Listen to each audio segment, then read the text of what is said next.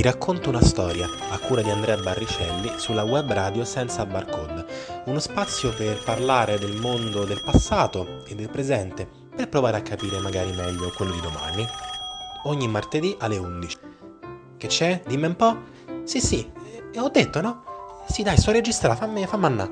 Sì, martedì alle 11, ok? Ciao, ciao, ciao, ciao, ciao. Buongiorno a tutti e bentornati al nostro consueto appuntamento settimanale con Ti racconto una storia, ogni martedì sulla web radio senza barcode. Dunque, la scorsa settimana ci siamo occupati di Theodore Roosevelt, un vero e proprio vulcano che ha trainato gli Stati Uniti nell'era moderna e che ha davvero speso ogni energia, ogni brandello di energia nella sua vita per rendere grande il proprio paese. Oggi invece ci occupiamo di un presidente che è stato capace per primo di sedersi fra i grandi del mondo dell'epoca, giocando un ruolo importante nella Prima Guerra Mondiale ed in particolare nelle trattative successive al conflitto. Un presidente inoltre fermamente convinto che la divina provvidenza avesse incaricato proprio gli Stati Uniti, e quindi per estensione lui se vogliamo, di guidare il mondo, il democratico Thomas Woodrow Wilson. Thomas Woodrow Wilson nasce a Staunton, in Virginia, il 28 dicembre 1856 da una famiglia di origini scozzesi ed irlandesi. Il padre è un reverendo e quindi il nostro cresce in un'atmosfera fortemente religiosa, tant'è che resterà per tutta la vita un cristiano praticante ed estremamente devoto. Durante la guerra di secessione la famiglia simpatizza per i sudisti, al punto che il padre offre riparo nella propria chiesa ai soldati confederati feriti.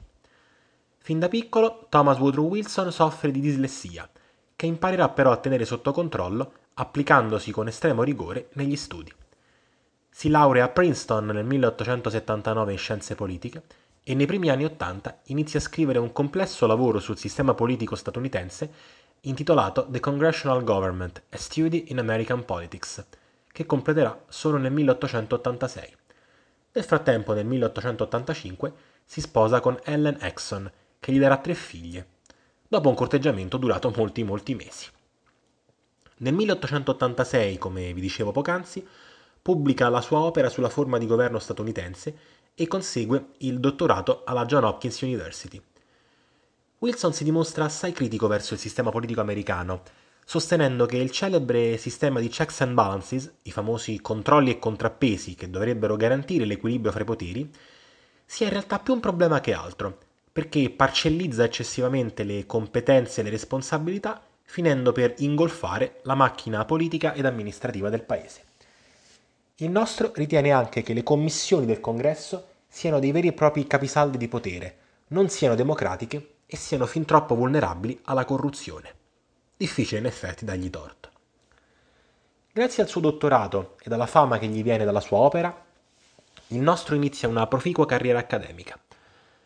Dopo aver insegnato storia greca e romana e scienze politiche al college, nel 1890 riceve la cattedra di giurisprudenza ed economia politica all'Università di Princeton.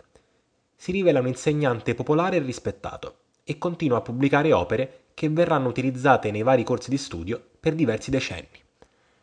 Nel 1902, all'unanimità, viene eletto rettore di Princeton e da tale posizione rivoluziona completamente il percorso di studi inserendo in particolare corsi regolari e poi relativi bienni di specializzazioni. Si dedica altresì a combattere quello che ritiene essere il potere eccessivo dei circoli sociali, che considera niente più che gruppi di aristocratici altezzosi e chiusi che danneggiano sensibilmente gli altri studenti e in generale la meritocrazia. Una posizione coerente, se ci pensiamo bene, con la sua avversione per i grandi gruppi di potere all'interno del Congresso. Si avvicina alla politica, per la precisione al Partito Democratico, nel 1908 e divenuto presto un nome di una certa rilevanza, grazie alle sue opere, alla sua oratoria ed alla sua profonda cultura politica, viene candidato a governatore dello stato del New Jersey nel 1910, vincendo con ampio scarto. In questa prima esperienza politica si distingue per la lotta alla corruzione, la promozione di leggi che regolino il lavoro femminile e minorile, l'approvazione di provvedimenti per la sicurezza sul lavoro e la lotta ai trust, che come sappiamo era stata uno dei pallini del presidente repubblicano Theodore Roosevelt. Nel 1912 viene inaspettatamente candidato a presidente e grazie anche alla scissione del Partito Repubblicano con Roosevelt che rosicchia molti voti grazie al suo partito progressista, viene eletto.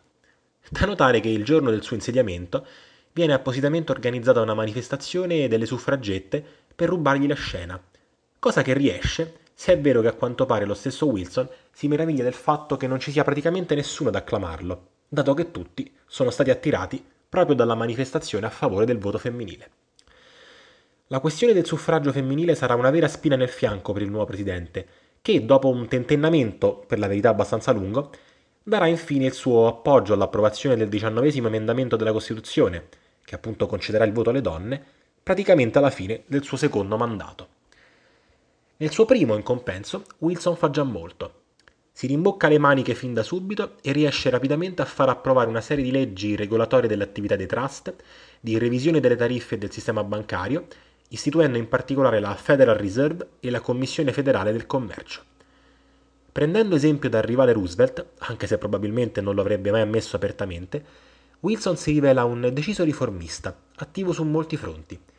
Firma una legge federale sui prestiti agricoli che abbatte i tassi di interesse per gli agricoltori, riesce a far mettere al bando il lavoro minorile, istituisce un sistema di assicurazione per gli infortuni sul lavoro, migliora gli stipendi dei lavoratori delle ferrovie ed introduce imposte sui redditi più elevati. Porta insomma avanti, se così possiamo dire con diciamo una definizione moderna, un programma di sinistra di grandissima efficacia e merito. Presentare al mondo il proprio libro è una delle emozioni che la pandemia ci stava portando via, ma senza barcode ha portato online la sua rassegna letteraria. 6 senza barcode online. Inviando sinossi e biografia a info-senzabarcode.it si può proporre la propria opera. Se selezionata verrà organizzata una presentazione registrata tramite videochiamata, in video per i canali social e in audio trasmessa dalla web radio senza barcode. La partecipazione è gratuita per tutti gli iscritti all'associazione e comprende il servizio di ufficio stampa per l'evento. L'iscrizione può avvenire contestualmente alla definizione della data di registrazione. Tutte le informazioni su www.associazione.senzabarcode.it alla sezione Rassegna letteraria. La sua presidenza è tuttavia macchiata dal deciso supporto del presidente alla segregazione razziale. Benché avesse infatti ricevuto molti voti dagli afroamericani che lo consideravano per via delle sue posizioni, diciamo populiste, una sorta di paladino del popolo e dei diritti civili, il nostro non solo non porta avanti alcuna riforma sensibile nel campo dei diritti civili, ed anzi impone lui stesso la segregazione razziale, in particolare per i ruoli nella burocrazia federale, concedendo molti ruoli a noti suprematisti bianchi. Anche se le due cose non sono necessariamente collegate, non è probabilmente un caso che, proprio sotto la presidenza di Wilson, il famigerato KKK, il Ku Klux Klan, riprenda forza. In questo caso oggettivamente non è semplicissimo eh, giustificarlo con la definizione di uomo del suo tempo. Dopotutto Lincoln era venuto parecchi anni prima ed aveva fatto moltissimo per i diritti degli afroamericani, pur probabilmente non ritenendoli, in quel caso sì da uomo del suo tempo, del tutto pari ai bianchi. Questa questione della segregazione è, ripeto, una grossa e indelebile macchia sulla presidenza Wilson, che però, per la verità, come vi dicevo, prendendo insomma in prestito uno slogan eh, spesso abusato, ha anche fatto oggettivamente cose molto buone. Il nostro si dimostra poi un presidente alquanto spregiudicato in politica estera. Convintissimo sostenitore della centralità statunitense nel continente americano e perfino della missione quasi divina del suo paese di guidare il mondo, il nostro mantiene truppe attive in diverse nazioni del Sud America come mezzo di persuasione nei confronti dei relativi governi. Tanto per fare un esempio, i soldati americani impongono letteralmente agli abitanti di Haiti di eleggere un presidente fantoccio voluto dallo stesso Wilson e fanno lo stesso anche in Nicaragua. Almeno inizialmente in compenso, Wilson riesce a tenere gli Stati Uniti fuori dalla Prima Guerra Mondiale il che contribuisce sicuramente alla sua rielezione nel 1916. Cerca però di proporsi come mediatore fra le parti in lotta, senza, va detto, essere preso sul serio. Nel corso della guerra, peraltro, spaventato come buona parte dell'Occidente dalle teorie socialiste e comuniste, emana atti fortemente ostili a tali ideologie. A livello familiare, nel 1914 Wilson perde l'amatissima moglie Ellen, il che per un periodo lo getta nella depressione. L'anno dopo, in compenso, si consola e si risposa con Edith Bolling. Tornando a parlare di politica estera, nel 1917, forte anche della rielezione, Wilson spinge il Congresso a dichiarare guerra alla Germania ed all'Austria-Ungheria, facendo quindi entrare ufficialmente gli Stati Uniti nella Prima Guerra Mondiale, nella quale riporteranno 116.000 vittime, principalmente sul fronte francese. Un numero indubbiamente impressionante, ma quasi 10 volte inferiore a quello delle vittime della terribile guerra di secessione. L'8 gennaio del 1918 Wilson tiene quello che è il suo discorso più famoso, enunciando il cosiddetto programma dei 14 punti, che a suo modo di vedere dovranno regolare in futuro le relazioni fra i paesi. Questi punti riguardano la necessità di trattative e trattati di pace che siano resi pubblici, in modo tale da non essere aggirabili, l'assoluta libertà di navigazione al di fuori delle acque territoriali, la soppressione per quanto possibile degli ostacoli al libero commercio, la riduzione, sempre per quanto possibile, degli armamenti degli Stati, la regolamentazione precisa delle rivendicazioni coloniali, l'evacuazione dei territori russi, belgi, francesi, romeni e serbi occupati da truppe straniere, la rettifica delle frontiere italiane secondo base etnica, la formazione di stati nazionali nei territori dell'ex impero ottomano, la creazione di uno Stato indipendente polacco e in particolare la formazione di un'organizzazione sovranazionale che si occupi di dirimere le controversie. Il principio fondamentale elaborato da Wilson è dunque il cosiddetto principio di autodeterminazione dei popoli, secondo cui ogni etnia, ogni popolo abbia diritto inalienabile ad un proprio Stato nazionale. Tutti questi principi, seppure va detto con alterne fortune, verranno applicati nella redazione dei trattati di Versailles, che concluderanno la Prima Guerra Mondiale. Per la sua importantissima opera, Wilson nel 1919 verrà insegnito del Premio Nobel per la pace, ed è anche grazie a lui se per la prima volta gli Stati Uniti assurgono a rango di potenza mondiale, ruolo che non lasceranno mai più. Da notare, per amor di verità, che il presidente non spenderà grandi attenzioni né per l'Italia vincitrice, ignorando di fatto molte delle sue richieste, né tantomeno per la Germania sconfitta, che verrà letteralmente fatta a pezzi dai trattati di pace, in particolare dalle sue durissime condizioni economiche, creando le basi, assieme ovviamente a molti altri fattori, per l'ascesa del nazionalsocialismo soltanto pochi anni dopo.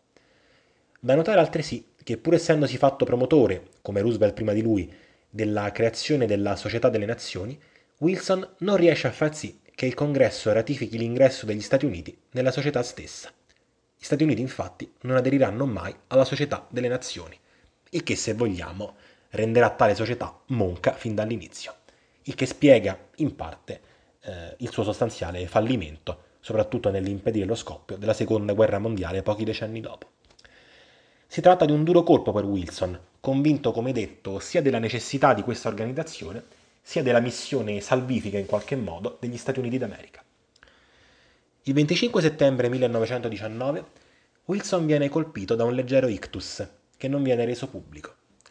Una settimana dopo, tuttavia, soffre un altro attacco molto più grave, che lo rende quasi del tutto inabile. All'epoca una menomazione tanto grave non è contemplata dalla normativa e pertanto Wilson resta a tutti gli effetti in carica, con la moglie che lo aiuta in molte delle sue faccende e diversi compiti affidati di fatto ai membri del governo. Soltanto quasi mezzo secolo dopo, va notato, verrà ratificato il 25 emendamento che prevederà esplicitamente, in caso di inabilità del Presidente, l'esercizio dei poteri da parte del Vicepresidente.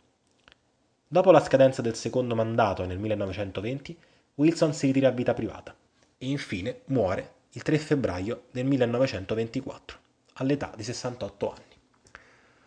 Come ho già detto nel corso del podcast, parliamo di un presidente fondamentale per la storia degli Stati Uniti sotto molti punti di vista e indubbiamente eh, meritevole di ampi elogi per la sua politica a favore dei diritti dei lavoratori, e in generale per la sua azione riformatrice che sicuramente ha portato benefici fondamentali e duraturi, e duraturi non soltanto ai lavoratori ma in generale agli Stati Uniti. Altrettanto certamente è stato importante il suo ruolo in politica estera, dove come ho già detto ha fatto affermare per la prima volta il rango di potenza mondiale degli Stati Uniti d'America, ruolo che poi non hanno mai più lasciato fino ai giorni nostri. Va detto, come ho già detto, che eh, la sua politica riguardo la segregazione razziale e in generale la sua feroce interferenza negli affari del Sud America sicuramente gettano più di qualche ombra eh, in un quadro altrimenti costellato da molte luci. Come si suol dire, ai posti di ardua sentenza. Noi siamo qui per eh, riportare i comportamenti di questi grandi uomini, grandi non sempre grandissimi, eh, fallibili come tutti gli esseri umani, e poi ovviamente è vostro compito, il vostro piacere, spero anche, farvi un'idea sulle loro effettive capacità, i loro meriti e demeriti. Io vi ringrazio quindi di essere stati con me anche per questa puntata e vi do appuntamento alla prossima settimana, come sempre sulla web radio senza barcode. Ti racconto una storia a cura di Andrea Barricelli sulla web radio senza barcode, uno spazio per parlare del mondo del passato e del presente per provare a capire magari meglio quello di domani. Ogni martedì alle 11. Che c'è? Dimmi un po'. Sì, sì, eh, ho detto, no? Sì, dai, sto registrando, fammi, fammi andare. Sì, martedì alle 11. Ok? Ciao, ciao, ciao, ciao. ciao.